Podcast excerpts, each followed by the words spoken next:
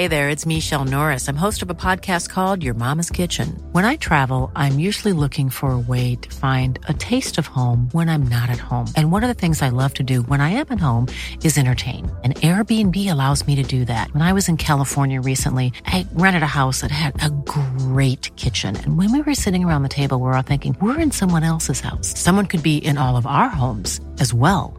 If you have a home, but you're not always at home, you have an Airbnb. Your home might be worth more than you think. Find out how much at airbnb.com/host.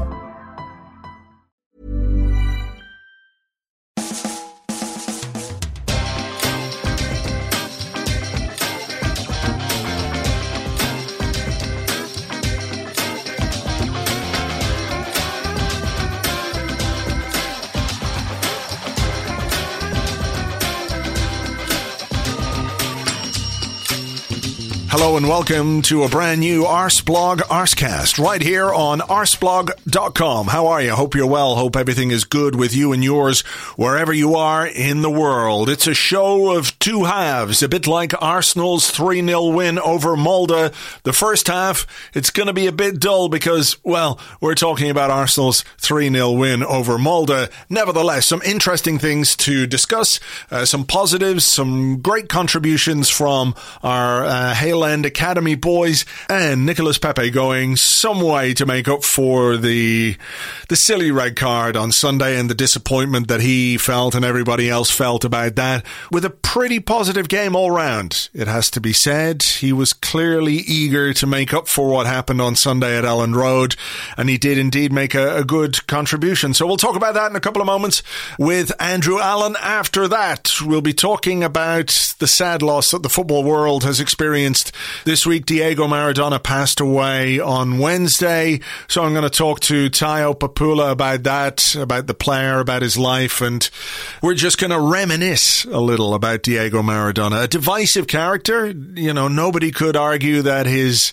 talent was in question in any way, but did he make the most of it, or was he the cheat that so many people said he was? Look, he did some things wrong, but you know, there are layers and grey areas in football and dark arts and all those kind of things.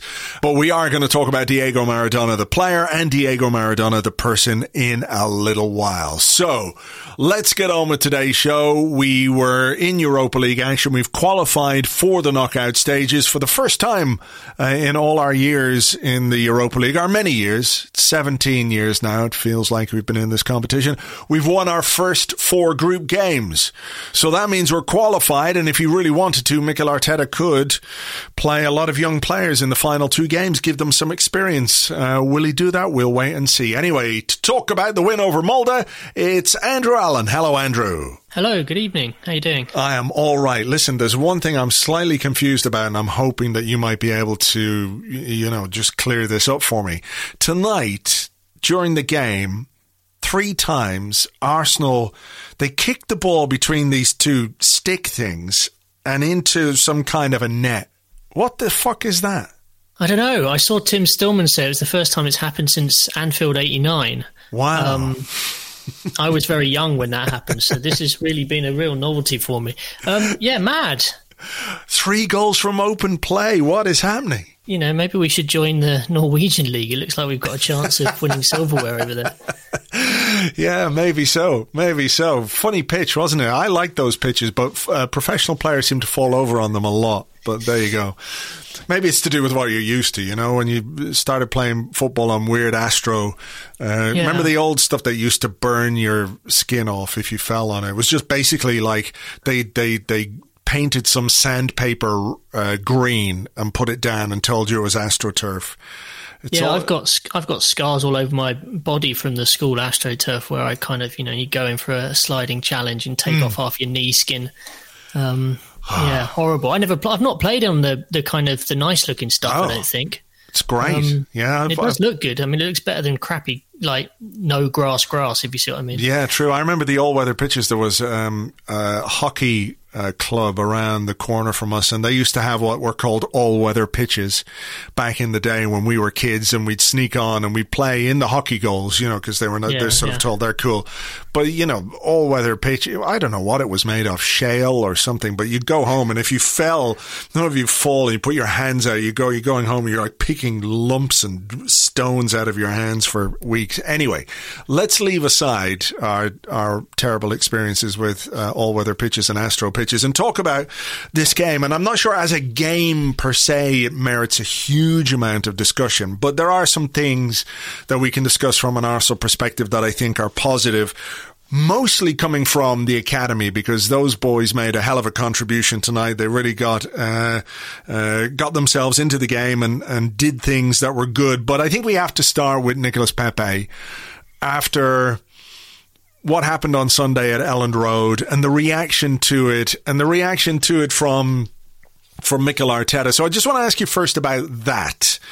Do you think maybe in the cold light of day, Arteta regretted the choice of words he might have used? Not so much to say that it was unacceptable, but where he said, you know, I thought we did well when Pepe let the team down. It was very pointed, and it was quite unusual for Arteta, who's very keen to keep things in-house and under wraps as much as possible. And it was interesting to me when he was talking in the pre-game press conference, where he says, we've all said and done things in the heat of the moment that we regret. I wondered if that was kind of like a royal we in some ways. Yeah, it could have been. I mean, there's one thing that's very, very clear with Arteta, is that if you put a microphone in front of him 5 minutes after a game's ended, he's nowhere near the cool cat that he tends to be when he faces the media in a kind of organised press conference situation. He was genuinely furious, I think. I mean, he really, really, really just was so angry, and I could tell that he was bristling on the sidelines for that whole second half, pretty much. It was funny because, like, we got talking about this on the Left Field podcast, and Carl Hall, my co-host, sort of basically put it to me that he thought Arteta was putting it on, and I said, I don't think he's putting it on. I think he was genuinely furious, and I think in some ways it was a sort of a level of inexperience on his part as a manager.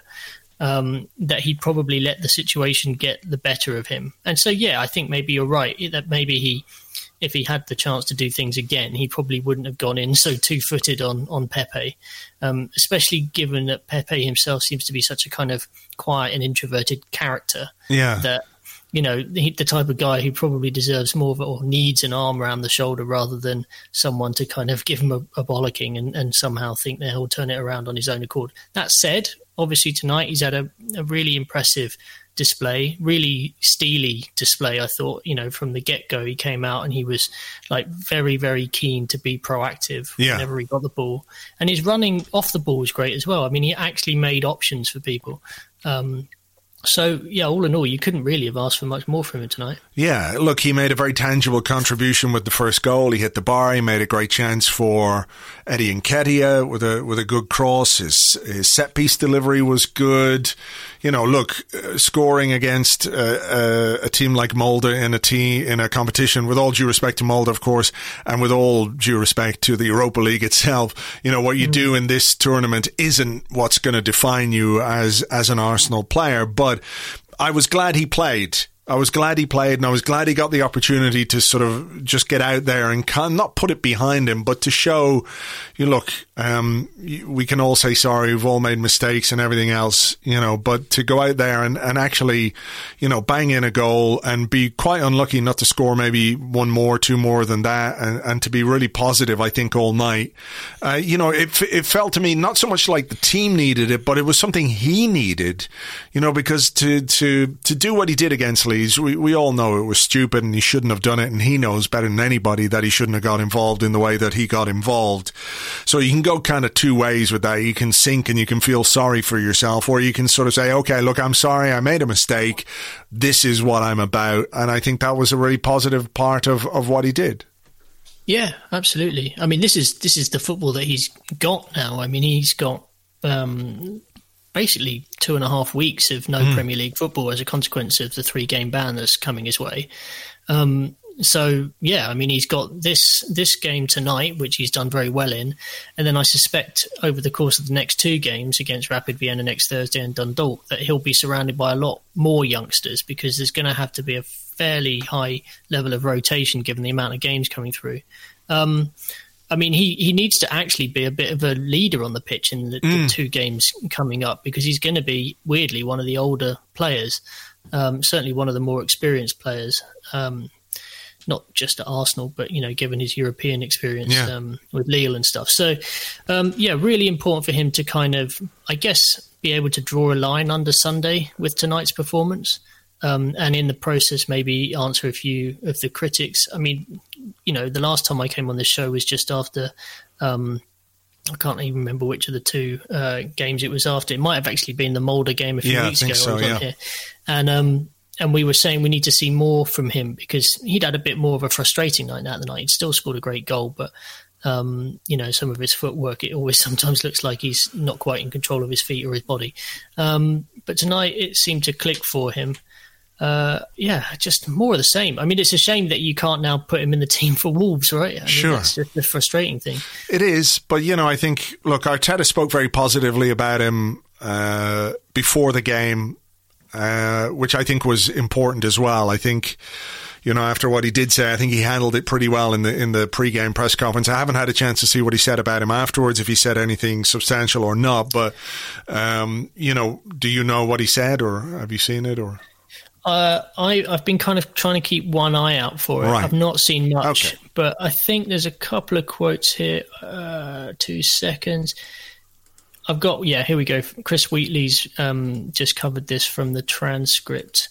I'm really pleased. This is Arteta on Pepe. After the disappointment, you want to stand out really quickly. He created some great moments in the game. Worked really hard for the teams. I'm so pleased with that. Okay. So simple, you know. Good. Yeah. Good. Look, draw a line under it, move on. And I think the interesting thing that Arteta said pre-game was the responsibility he has to ensure that the club's investment in Pepe pays off.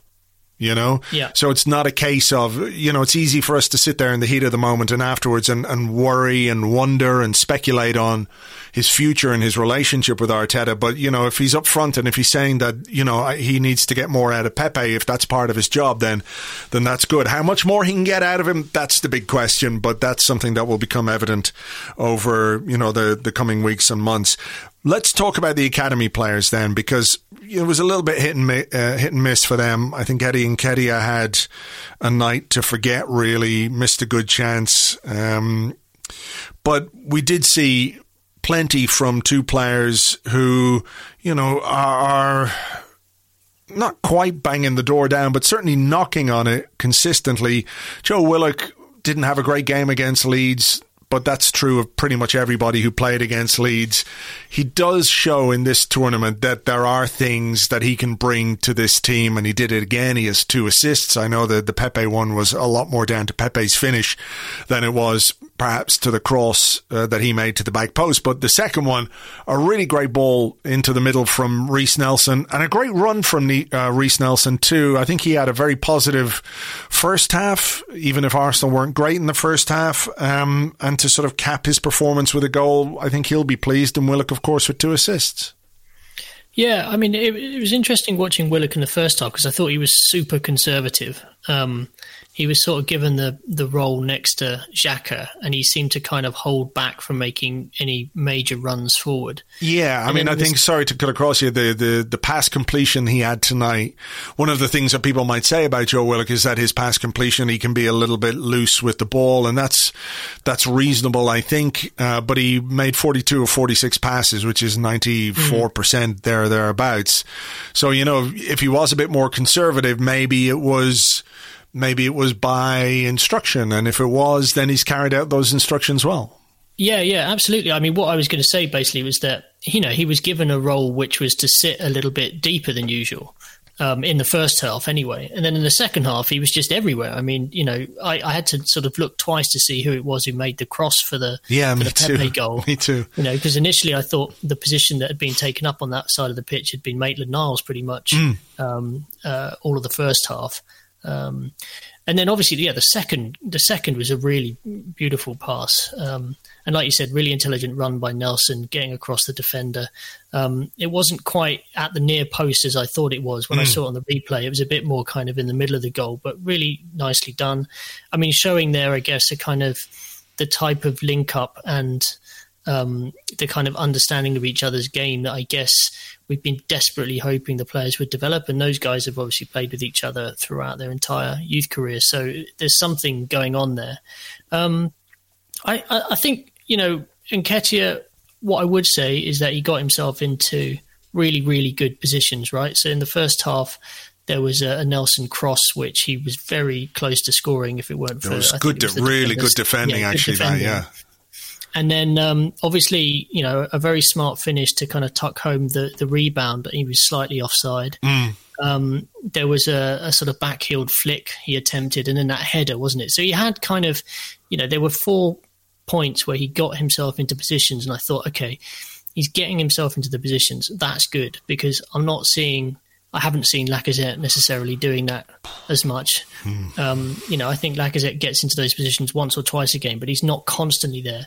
And tonight, Lacazette was just so deep. It was like he was kind of taking up an Ozil role, but he was so slow. It was, not his best position in the pitch, I don't think. No, look, I didn't particularly want to go there because I wanted to stay on the positives, but you brought it up. And, you know, if we're looking at these games and people say, okay, look, Joe Willock made 2 assists, but he struggles at Premier League level. You know, he's not quite ready for it. Reece Nelson, scored, but is he ready for the Premier League? Those kind of, this is only the Europa League. How do you balance that with a performance like Lacazette's tonight? Obviously, he's not playing as the main striker. I'm fascinated to know where this myth about Lacazette being good at holding the ball up came from, because I just don't see it. I recognize he has been better at it than he has been in recent times, but there are a couple of times tonight where he just, you know, it bounces off him, or his first touch is terrible. And I think actually his one attempt on goal came when he couldn't control a pass and it bumbled around and somebody got it back to him and he took a good snapshot and the keeper made a decent save. But how do we balance this, like it's only the Europa League, with a kind of performance like that from Lacazette? Does he get an excuse because it's only the Europa League, or is it something that he should be performing better in? Because, you know, he hasn't scored since, I don't know when. When was the, let me see, what was our third game of the season was against Liverpool. So he hasn't scored since the 28th of September.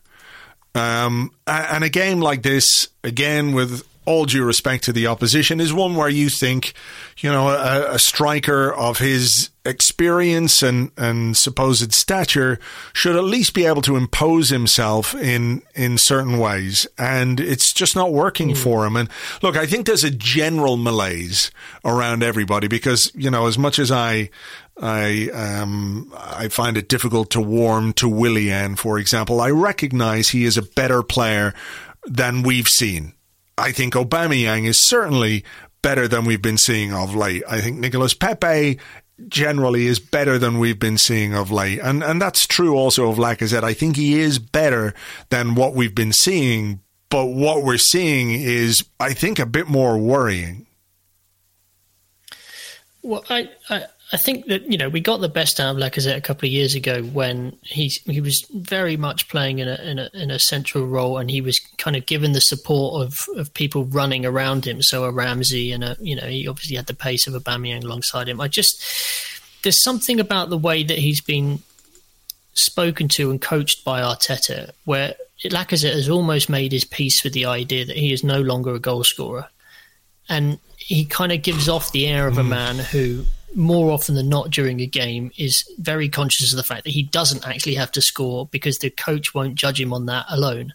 And I remember, you know, in the summer he was he did an interview, I think, which I can't remember which of the French newspapers he was talking to, but he was quite defensive about the way that he was being viewed. And he basically said, well, look, my teammates know what it is that I'm being asked to do these days, so I'd rather be judged by them. And, you know, the coach is the one who's asking me to do it and all the rest of it.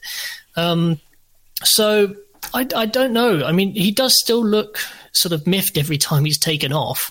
He's obviously not happy.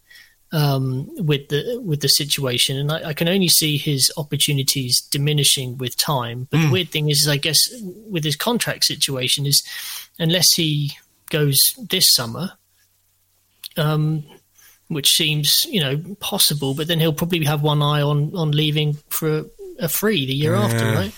So he's kind of he'll have himself in a slightly awkward situation where it will come down to, does he want to play football regularly? Because I just don't think he will be a mainstay this time next year, or does he want to kind of hang out for the money, which he's on very decent whack at the moment. So yeah, it's a conundrum. Him, I can't put my finger on it really. I don't know what to do with him, and we don't have anyone else. Well, you know, Nketiah is sort of. He doesn't quite do enough to make me think he's definitely the replacement. You kind of hope that maybe when Martinelli comes back, there's another option. Obviously, you know, it leads us to Balogun. It does, yeah. Wondering what he might bring to the table. Well, I mean, let's go there because, you know, he takes us back into the realms of the positive. He's a very highly rated young striker. He's somebody who the club have been...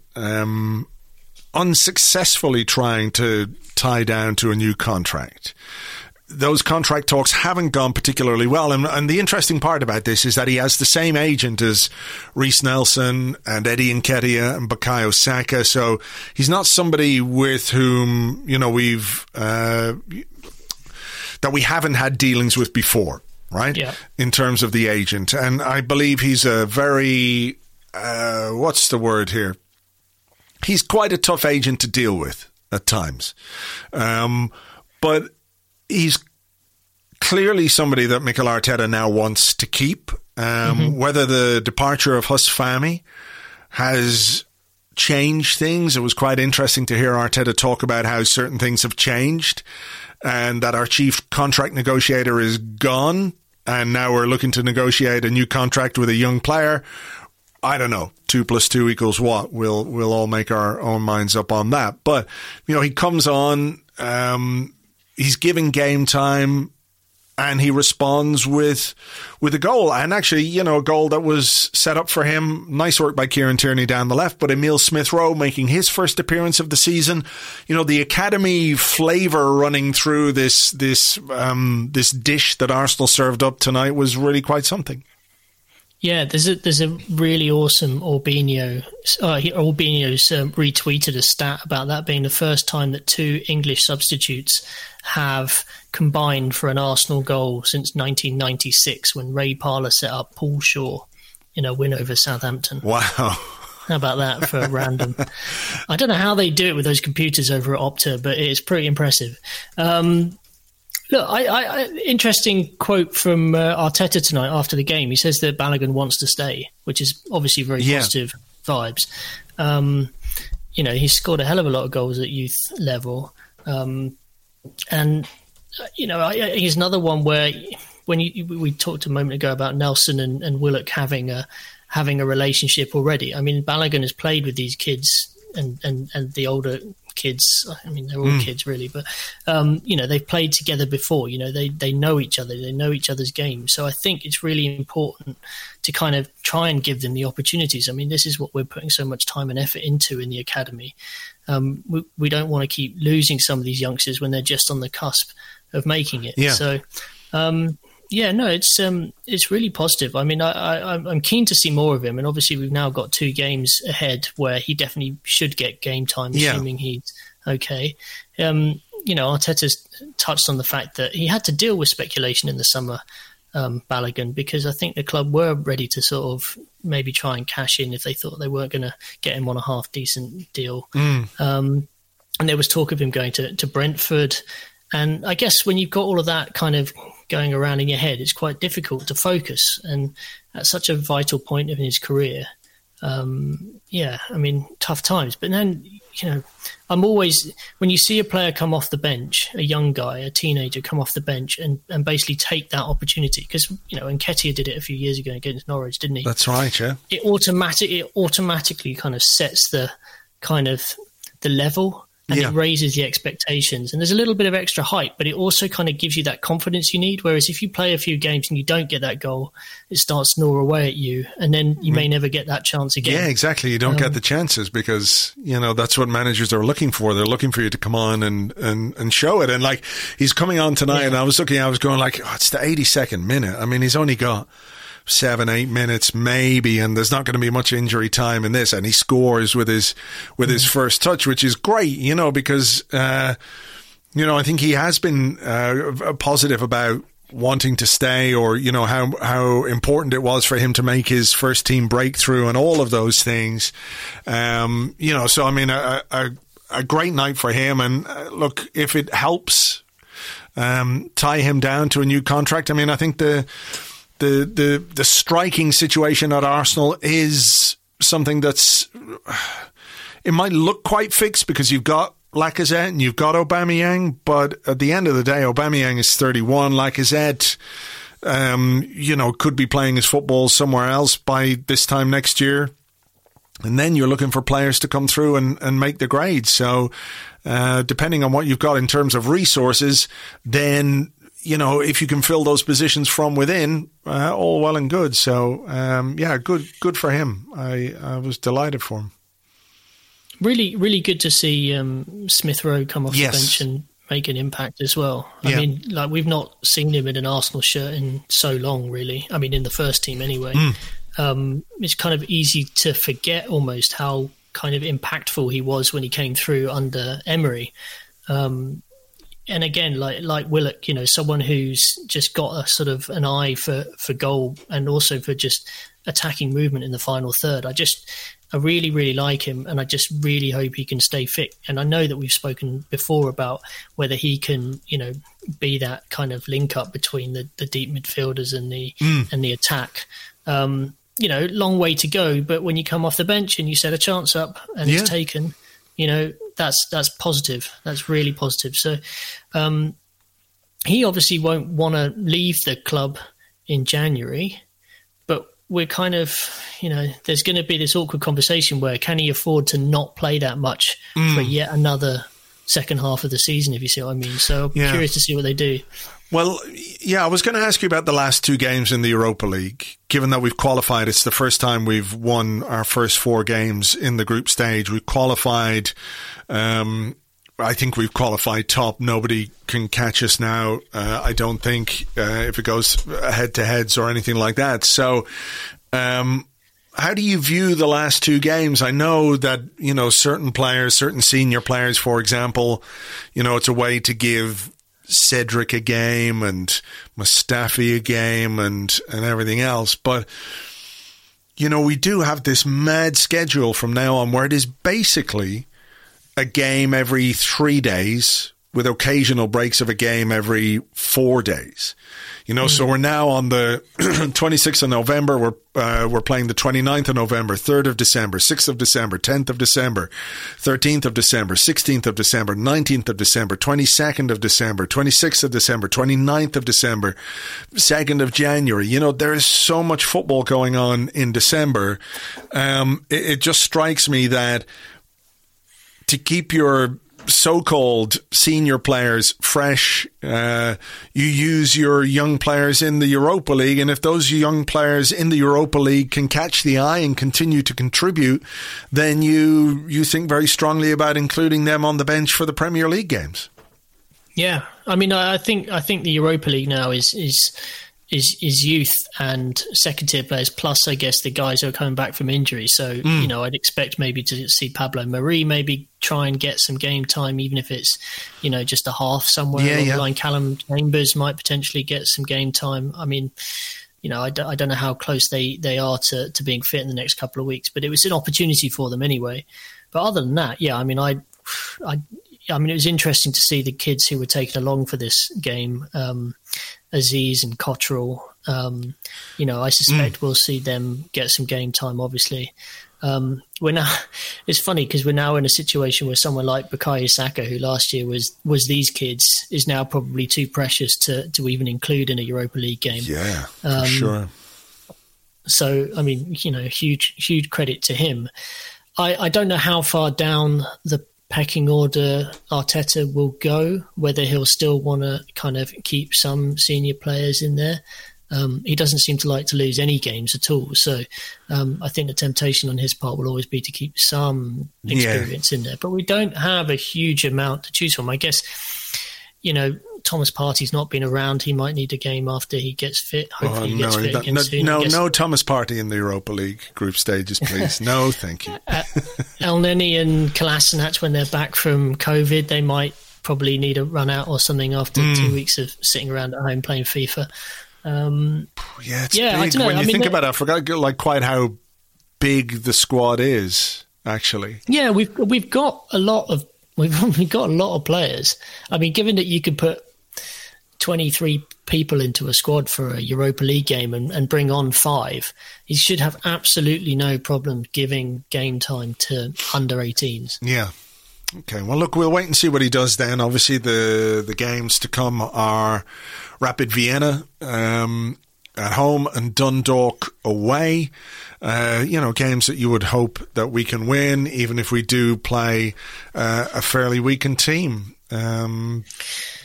Have they decided yet where the Dundalk game is going to be played? I know that they were at one point sort of talking about it being at the Aviva in Dublin. Then they were talking about it being at Belfast at Windsor Park.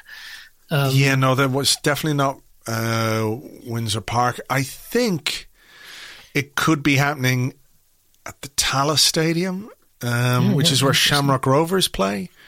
Okay. I'm not 100% where, because I think you have to play all your group stage games in the same location. I think. Right. Okay. Where Dundalk play? So they're saying, is it Oriel Park then? Oriel Park is Dundalk's home ground. So right. Where are they playing? I've taken us down a road, and I don't have the answers. You have. I should have the answer. I should know this, shouldn't I? So, who have Dundalk played? Did they play Dundalk v Molde? Dundalk will have played Rapid Vienna. You're definitely going to have to cut this. The sound of people Googling things. It's podcast gold. I'm telling you. Yeah. Where does it say? I know that their manager is not allowed to sit on the bench anymore, so... anyway, look, we won't worry about it. We're never going to find it. No. Where the fuck are they playing?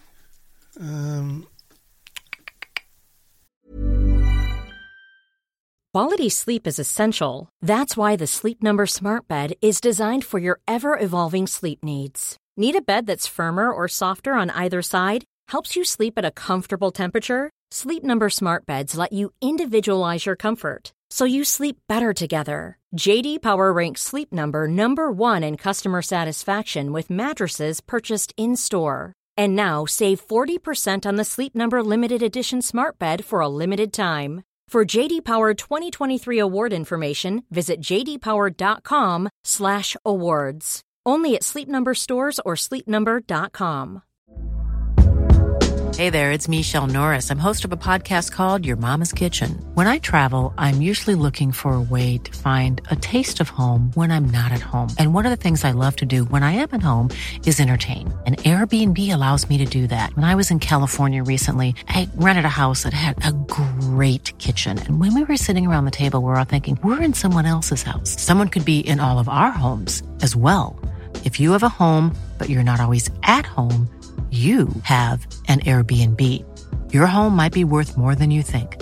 Find out how much at airbnb.com/host. I should just ask someone on Twitter right now and they'll provide the answer, and then I'll get a live shout out on the podcast. At the Aviva Stadium. The Aviva Stadium. Oh, they are? Okay, interesting. Yeah. So it could be at the... I presume it's going to be Arsenal or Dundalk versus Arsenal at the Aviva Stadium. So there you go. The Aviva Stadium is not far from me, and Shamrock Rovers Stadium is not far from me either. So I'm gonna try and blag my way in on a press pass if I can, but I'm not sure what's gonna happen. I don't think it's going to be a case that people are going to be allowed at the games. That's certainly not happening here yet. It is slightly happening in the UK. Yeah. So we're going to get some fans at, is it the Europa League game next week? Yeah, so the club have announced today that 2,000 fans will be allowed in. Despite going to all of the lengths and the rigmarole of coming up with a process in the summer, which season ticket holders were able to sign up to, they're actually going to just put this game on sale, first come, first serve, to the people who signed up, but it won't be done by a ballot, which is what the initial thing was supposed to be. So on Saturday morning, 2,000 tickets go on sale. There'll be a bit of a bun fight for that, I guess. And then, weird, 2,000 people will be at the Emirates. I think they're kind of splitting it between the upper and lower tier. Kind of gold members are on the lower tier, and I think the premium members are in the upper tier or something. Right. But, I mean, they're going to be seriously spread out in a 60,000-seater stadium. But tonight's attendance, 59,217. Yeah, absolutely, the standard. I mean, look, it's small progress. I think it will be a very surreal experience for the people who make it in a week's time, and then I guess between now and the end of the year, there's an opportunity for it to go up to as high as 4,000 if London goes down a tier. But I mean, at the same time, if infections rise, it could be that the games end up behind closed doors again.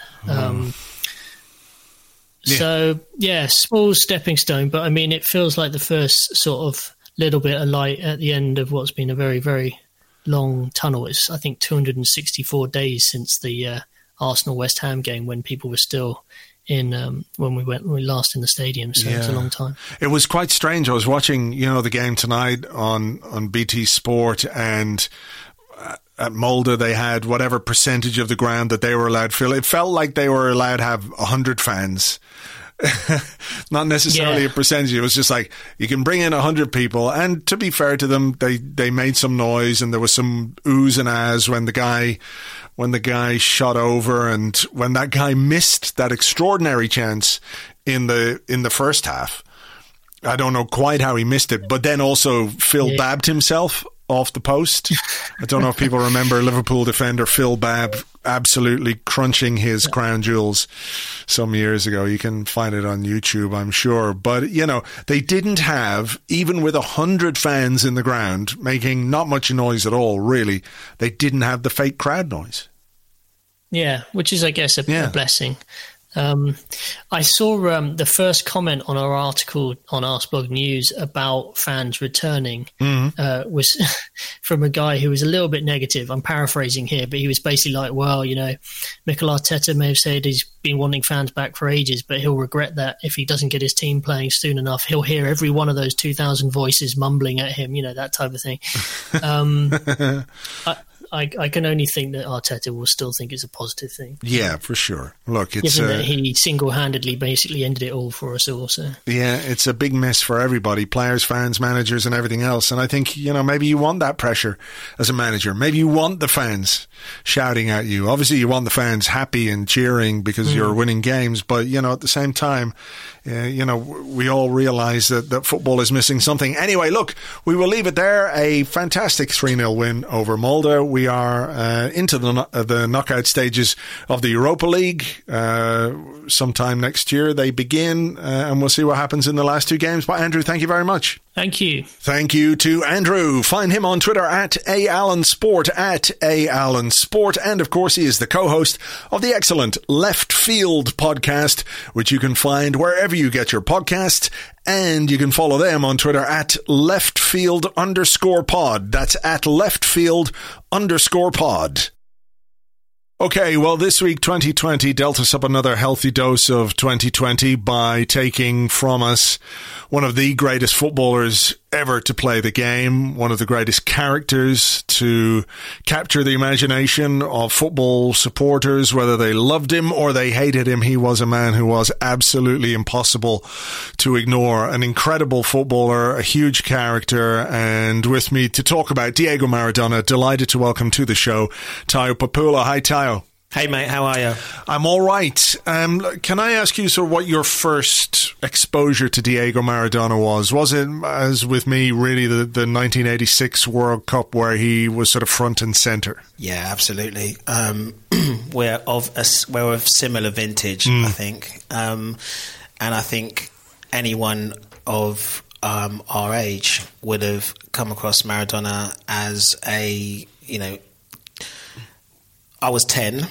I think when the World Cup started in '86, and to be 11 while the tournament was going on, you're getting into football properly.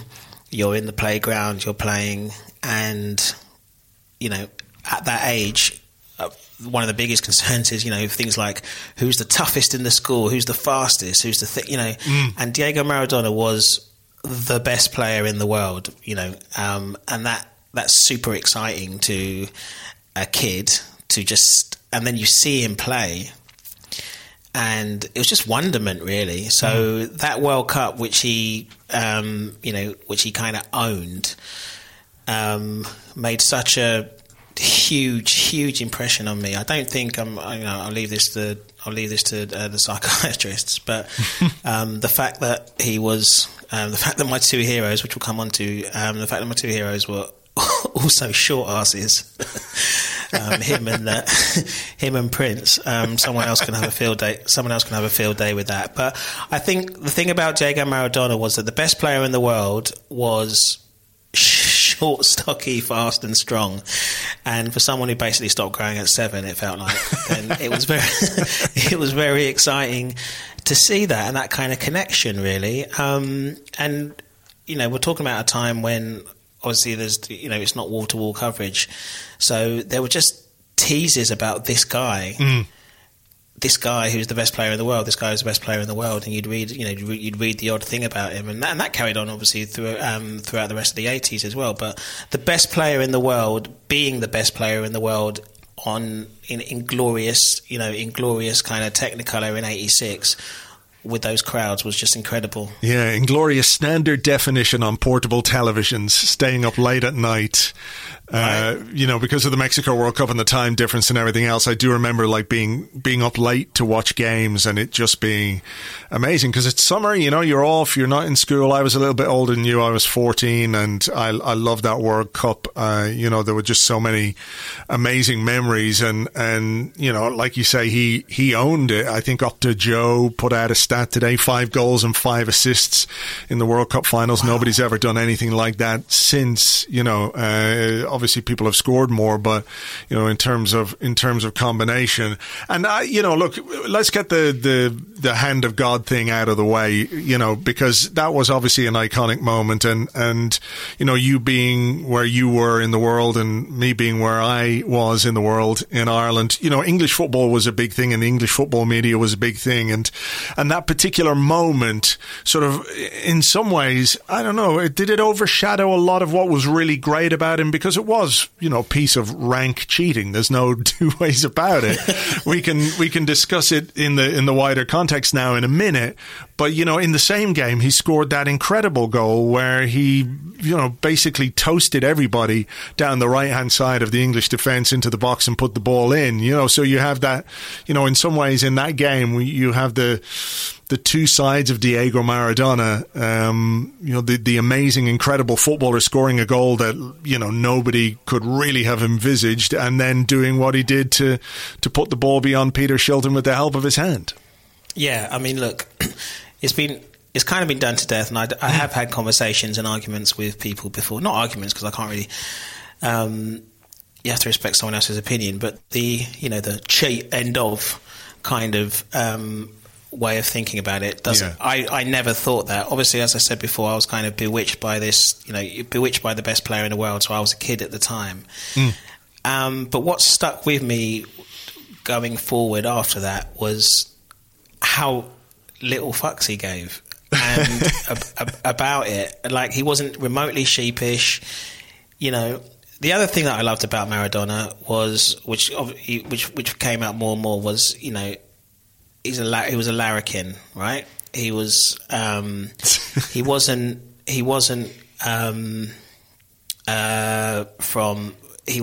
the slums. he was just naughty, and he stayed naughty. We know what he was like off the pitch, we'll come to that, but his attitude, that kind of impish attitude, the way he kind of approached football, and I include, and his reaction to the hand of God was almost as good as the reaction itself. Well, I mean, that was him. He called it the hand of God. He called it that, yeah. Exactly. It was his, you know, his. It's gone into, you know, the English language as it has. And I just and I love that. And the fact that in the same game he answers it in the most incredible fashion. With the feet of God. With the feet, it was incredible. And we know how good that goal was, but I always, not just for being awkward reasons, but I just always loved the one in the semi-final against Belgium when he scores and he's sort of falling away. It's that falling away kind of celebration that he's doing because it's part of the shot. He just owned that World Cup, and I understand why. And maybe if I'd been 25 at that time and watching it, then I would have felt differently and would have felt absolutely cheated. Of course it was. But as I say, for me personally, I was a kid watching the best player in the world. I was upset that England lost the match to a degree. That's a different conversation, really. I don't know how upset one can be. I think I'll be more upset now as an England fan than I was as 10, because I'm more of an England fan now than I was when I was a kid. Sure. I just enjoyed the best player in the world being the best player in the world, and that was part of his controversy. And as you say, 5 assists, I didn't realise that. 5 assists and 5 goals.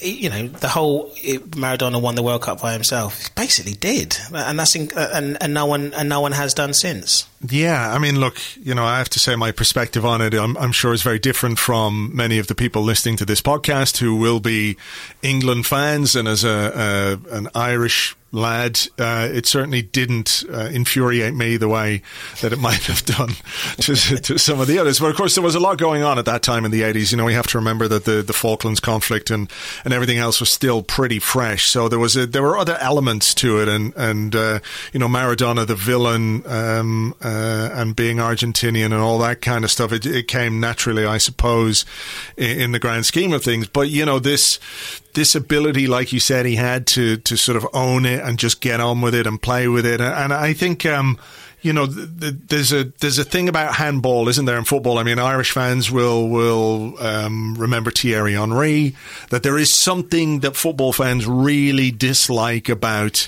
handball. It's seen as the kind of sneaky cheating. You know, we don't like that kind of cheating. We don't like diving, right? But Maradona played in an age when football was absolutely brutal. And if you look at the compilations, if you look at so many of the compilations that are doing the rounds on YouTube and doing the rounds on Twitter, there are clips and clip after clip of him running with the ball and riding tackles and basically doing his best as much as possible to stay on his feet. And he's struggling at times to stay on his feet because they're trying so hard to kick him. And throughout his career, you know, he took some incredible punishment. The more skillful you were, the more the butchers were going to get you or try and get you in football back then. So you're playing on these terrible pitches with these heavy footballs. I know it's not quite the 1950s lace-up leather football or anything like that, but still not quite where we are today. And, you know, the idea of, let's say, on the way to scoring that goal, the one where he toasted everybody, if Terry Butcher had taken him out at ankle height or knee height on the edge of the area and, you know, done him 9 months' worth of damage in his career, people would say, well, it's a bad tackle, but that's what you get. It's a man's game. It's physical. And there's all the focus on the handball. You know what I mean? So we're as football fans, we have this tendency to look at certain incidents in certain ways, and other ones are okay because we're conditioned to think that the physicality in football is something admirable. Yeah, I mean, you've raised two issues there about, you know, the split. We are all splendid hypocrites as football fans. If Peter Reid had done that or Steve Hodge had done that, then we'd still be celebrating that day as a, you know, as a day of it'd be a national celebration still about, you know, getting one over, quote unquote, the RGs or whatever. However, that will get played out. And you mentioned about butchers famously. It's Goycochea, isn't it? The butcher of Bilbao who tried to kind of end his career. And the other thing I was going to say about that is that handballs have happened before, cheating has happened before, but it just depends on what side of it. Of course, it's subjective. It depends on what side it's happened to you on. Yeah. Because Maradona being hacked away, and he fought back.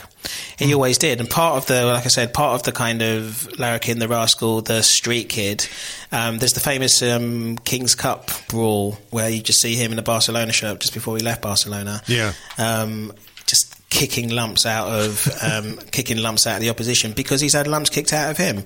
And look, he never kind of shied away from that, and we appreciate that. We were just applauding. It's a bit different, but we were if Chiarantini waded in with a karate kick, we'd all be punching the air in celebration for it. That's the player he was, and I guess in a world of manicured football stars, and obviously Messi's arguably the best player in the world now, and is much more demure about it, and we almost kind of prefer that in our players. But this was a guy who was as good as he was, as loud as he was on and off the pitch, and didn't back away from anything. And that just brought me as a football fan closer to him. And I mentioned Prince earlier. I think one of the reasons why yesterday felt so odd, I think, is that, and upsetting, is that it's just a real link to our yesterdays, right? You just think of yourself at that time, and you think of what you were getting into. You got your life ahead of you. For me, anyway, as I said, I was 10, 11, and for Maradona's kind of reign, I was a teenager. You've got your own life and views and opportunities ahead of you, and so you latch onto these icons who kind of help define you as a person, whether it's your music taste, as I said, or your football appreciation. You know what I mean? I remember being a kid, learning about football, realizing that this is a thing that I absolutely love, and the embodiment of that, certainly not on an international scale, was Diego Maradona. Well, look, I mean, what he did with Argentina in 1986 and then what he did with Napoli, I mean, I think this is perhaps one of the things that people will use to set him apart. And look, Lionel Messi is probably the best player I've ever seen in my life live. I never got the chance to see Maradona play in real life, beyond television. But, Messi has done it at a Barcelona team. I'm not taking anything whatsoever away from Lionel Messi because I think he is just genuinely an incredible footballer. But he's done it at Barcelona, which is one of the biggest clubs in the world, and done it at Barcelona during a time when they were probably the best team in the world for a long time, with some of the best coaches and some of the best players and everything else, and you can only do what you can do as a footballer, so it's not to denigrate his achievements or what he's won in the game or what he's done, because you don't do what he does and score the amount of goals that he scores without being extraordinary, but in the very literal sense of the word he is. But for Maradona to go from Barcelona to Napoli, to a crumbling Napoli, we'll talk about the documentary now in a moment, I'm sure. But, to go there and then to sort of, with everything else that's going on in Italian football, to take Napoli to the Serie A title, to take that Argentina team to the 1986 World Cup final and to win it, those are the things I think that people look at as justification for his placement as the best ever, because he did it. Not single-handedly, that's not the right word, because obviously there's more to it than that, but what he was able to do was, through his own brilliance, raise the level of two teams who, clearly wouldn't have done that without him. Look, I think so. And without just echoing what you just said, Napoli, as is shown in the incredible film, Napoli weren't anywhere close to, they weren't challengers. They weren't in, the unfashionable South. And he just went into, if it was normal time, you'd say he went into, I don't know, a team like Leicester. But yeah, we realise that we can't. A team like Arsenal. Well, yeah, exactly. A team like Arsenal, if we're being fair, and made them good.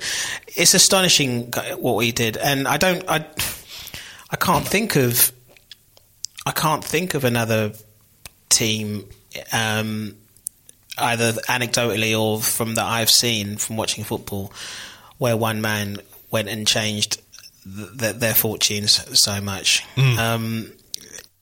Just a real force, and the energy that he moved there, you know, the strength of him. I've been watching all the same clips as you. I spent far too long yesterday in a maudlin Maradona kind of mood, watching loads of stuff. And as you mentioned earlier about he brought his players in to the game, but because he's got three or four people drawn to him at each time, so then he's got a ball to slip through to someone, to take that responsibility on, to take those licks, to take those kicks, to take those licks, to take all that attention, to never shy away from any of it, including in 1990 at the World Cup where it went wrong is admirable. Basically, the UEFA Cups for Napoli, which I'd forgotten about. Actually, the film reminded me of those. I'd forgotten that.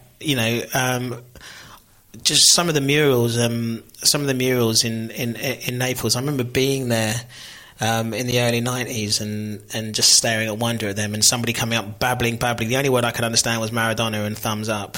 That's all you need. That's all you needed over there. It was brilliant. That's all you need. I mean, look, just not to make anybody sad, but I put up a thing on Twitter today about how Arsenal under Terry Neal were doing their best to sign Diego Maradona. So if anyone thinks that we nearly signed X player is an Arsene Wenger construct, it absolutely is not. It is a long-standing tradition at Arsenal. The other thing that made me laugh in that was the bit where it said that Platini would want a sizable amount of money for himself. Yeah, of course. And then we signed Tony Woodcock. Well, this is it. You start the conversation of Maradona. I mean, we've done that. I don't know how we ended up with Lucas Perez or something like that. But you know what I mean? It felt a little bit like we started off going for Maradona and ended up with Tony Woodcock, which is there are levels. No disrespect to Tony Woodcock, but there are levels. Maradona, Platini, Tony Woodcock. And look, he'd done well. When he was away. Can you imagine if he was part of our legacy in the same way that them lot had Ardiles and Villa. Yeah, I mean, look, it would have been incredible. It probably would have taken half of Highbury down with it, given the way things went on around him. But I'm curious as to what you thought of. I guess when you see somebody with that amount of talent and ability and skill, which is almost beyond our comprehension, and then you see the struggles that he had, and we saw what happened at the 1994 World Cup. I can't remember, did he score the goal? Did he score a goal and then come over to the camera and you look at his eyes and you go, whoa. That's right, yeah. Holy shit, you got some good stuff going on there. I think there was a tendency for us to look at, that kind of behavior, and maybe rightly so, I suppose, as reprehensible or unacceptable or whatever it was. So just before I move on to sort of put some perspective on that, when that was going on around him, and he got banned and everything else, what were your thoughts about it? Was it disappointment? Was it like, oh, we should maybe be a bit more understanding? Or is it just one of those things that, okay, you're a professional footballer, you can't do this? No, I was sad. I was sad that he wasn't going to be in the World Cup. I was sad. I've always rooted for Maradona through his career, right? And we can come on to the rights and wrongs of that. I don't even think I have to apologise for the fact that I absolutely adored him as a player. And the other stuff, for a start, was happening at a time when we weren't so aware of it. So let's face, if Maradona lived the life he did now with a with camera phones and rolling news, then then perhaps the view would have. He was a mystery. He was a mystery, and he was the best footballer in the world. And of course, in hindsight, his problems and his cocaine use were were rampant. And but I loved him as a footballer. I'd accepted that he was, as I said, a bit of a larrikin, a bit of a villain. I'd accepted that, but look, he was the best player in the world. Mm. So he wasn't. So that was my first reaction. Oh no, they've got him. You know, I was kind of on. You know, I was on his side. I've always been on Maradona's side. I've always wanted him to do well. Mm. And at that time, I was, you know, in '94. You know, I'm watching a World Cup as a 19-year-old watching Maradona and probably his last World Cup. I wanted him to be brilliant. Yeah. So it was disappointment that. But not judgment, and certainly not punching the air with happiness because this guy got done. Look, I understand people feel like that. You know, if terrible things in a football sense happened to Teddy Sheringham, then I'd raise a glass, right? So I get that.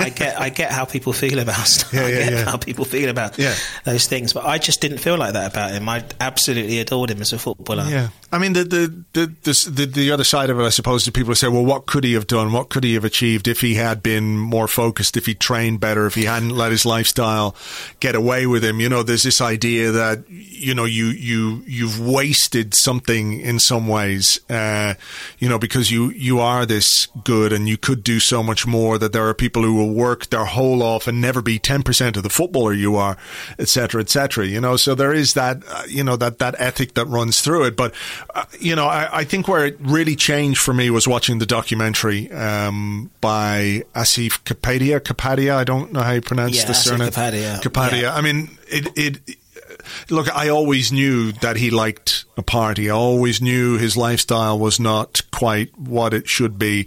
I think you talk about, doing this in this generation. I don't think he could have lived the way he lived if it was now, because he just couldn't do it. I mean, you can't go for a simple suck of nitrous oxide out of a balloon without some cunt putting it on fucking social media or giving it to the sun or something like that. So, if you're in the midst of a cocaine mafia party, chances are it's going to find its way out there. But, the opening part of that documentary where they're taking him from, I guess it's the airport where he's arriving from Barcelona, he's going to the stadium. It's just unbelievable to see what was happening and the relentless kind of pressure that was on him. And I understood it from the concept of the transfer from Barcelona to Napoli and the Napoli fans and how amazing this was for them. They filled the stadium and everything else. But, this had been going on in his life since he was a teenager, that kind of pressure that he was under to perform, to be the man, to provide for his family, to be under that constant spotlight for that amount of time. I got a completely different perspective on Maradona, the person, and I felt really, really sorry for him. And I'm not making any excuses for his behavior or his drug taking or his infidelities or any of those kind of things, which you can step back on. And, if you want to be on your high horse, you can say, well, you've got to be better than that. At the end of the day, we're all people, we're all human, we all make mistakes. And just the everything about him led him into that kind of lifestyle that it was just impossible to avoid. Even if he'd really wanted to, I don't think he could have. I think so.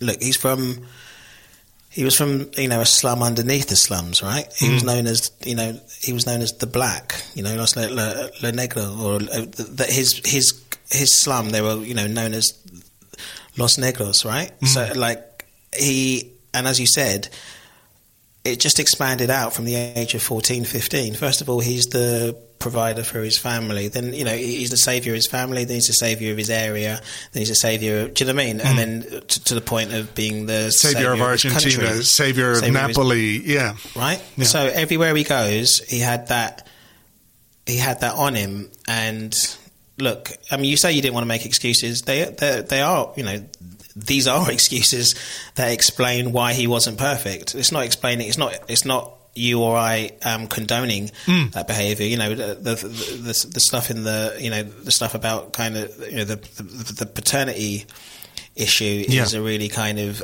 uncomfortable one, you know what I mean? And a distasteful one, I shouldn't say uncomfortable, it's a distasteful one, for example.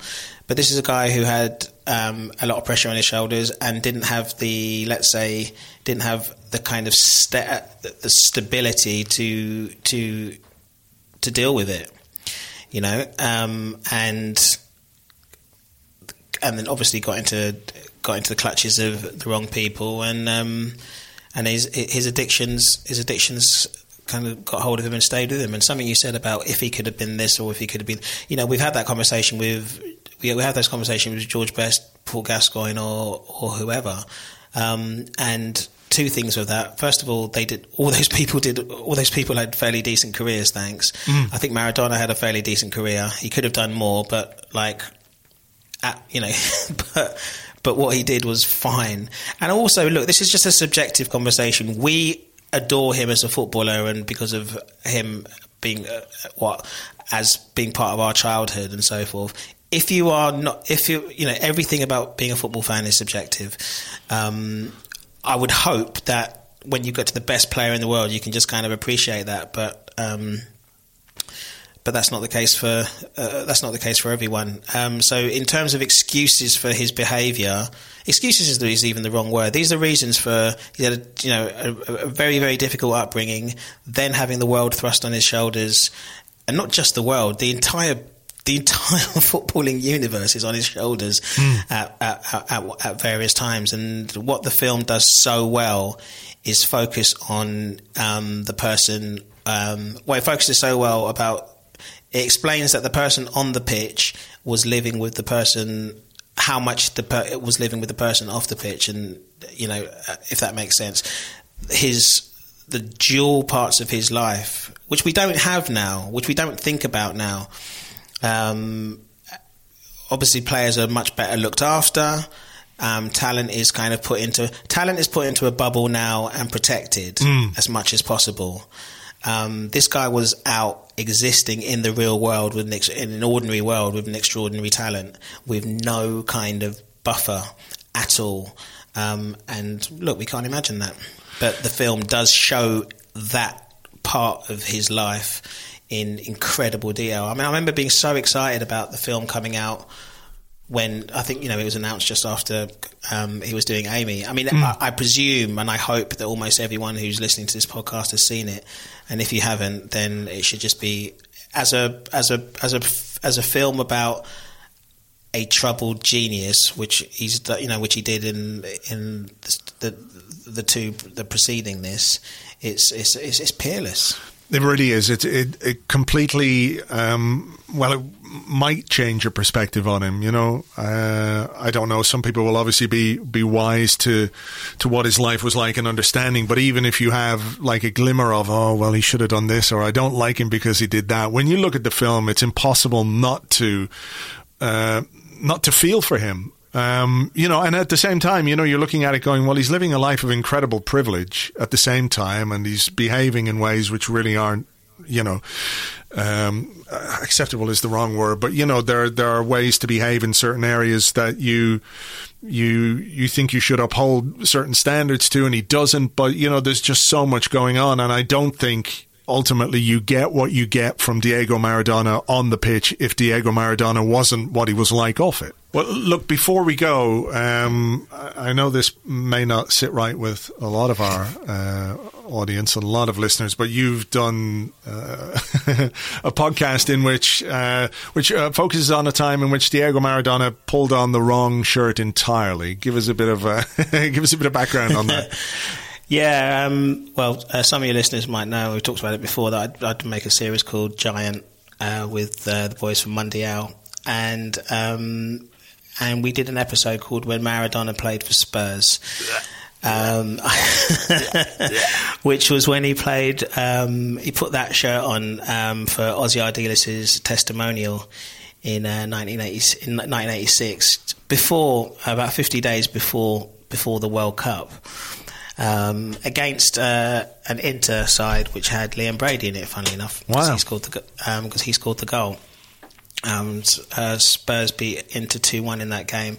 So yeah, so we did an episode of it. I think I missed a trick though, Andrew, because like people say about because when I was doing all the crowd noise and stuff and actually having to put in Spurs chants and stuff, it's only afterwards I thought that I should have put backwards Spurs are shite. Do you know what I mean? They made it part of the sound design. Only something for the experts, only something for the kind of connoisseurs to find years later. But I missed that trick.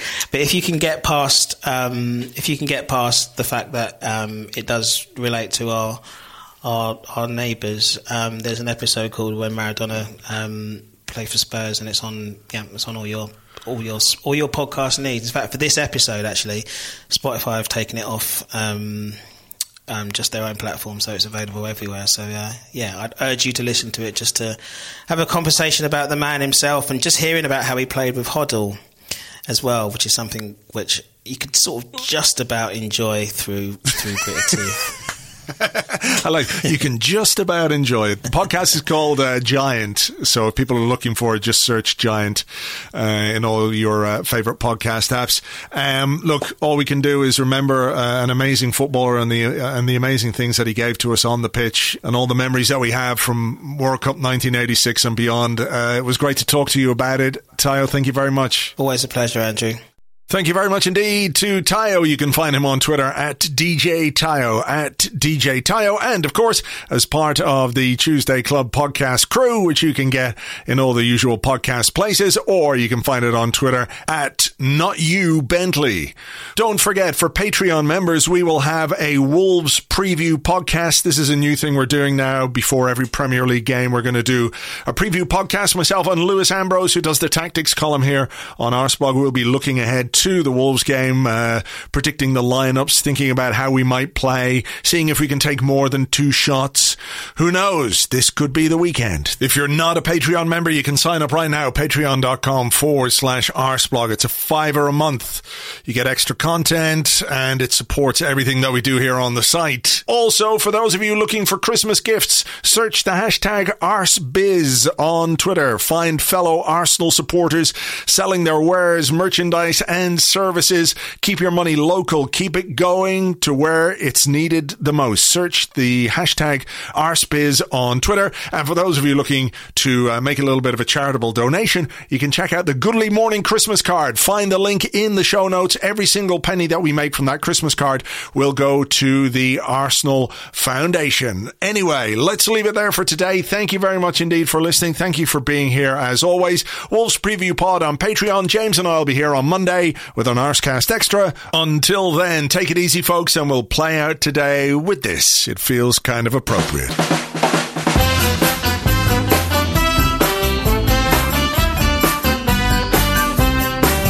Maradona no es una persona cualquiera, es un hombre pegado a una pelota de cuero. Tiene el don celestial de tratar muy bien al balón. Es un guerrero, es un ángel y se le ven las alas heridas. Es la Biblia junto al calefón y el guante blanco calzado en el pie del lado del corazón. No me importa el que lío se meta Maradona, es mi amigo y es una gran persona. El 10 en el alma guardo la camiseta de Boca que me regaló alguna vez. Diego Armando, te estamos esperando que vuelvas, siempre te vamos a querer, por las alegrías que le das al pueblo y por tu arte también.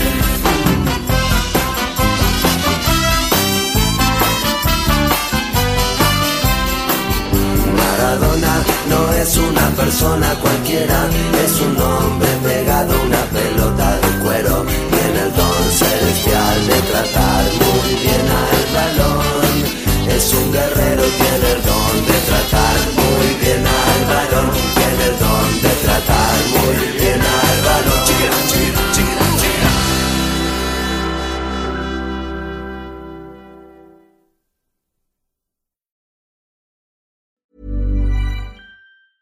A lot can happen in 3 years, like a chatbot may be your new best friend. But what won't change? Needing health insurance. United Healthcare Tri-Term Medical Plans, underwritten by Golden Rule Insurance Company, offer flexible, budget-friendly coverage that lasts nearly 3 years in some states. Learn more at uh1.com.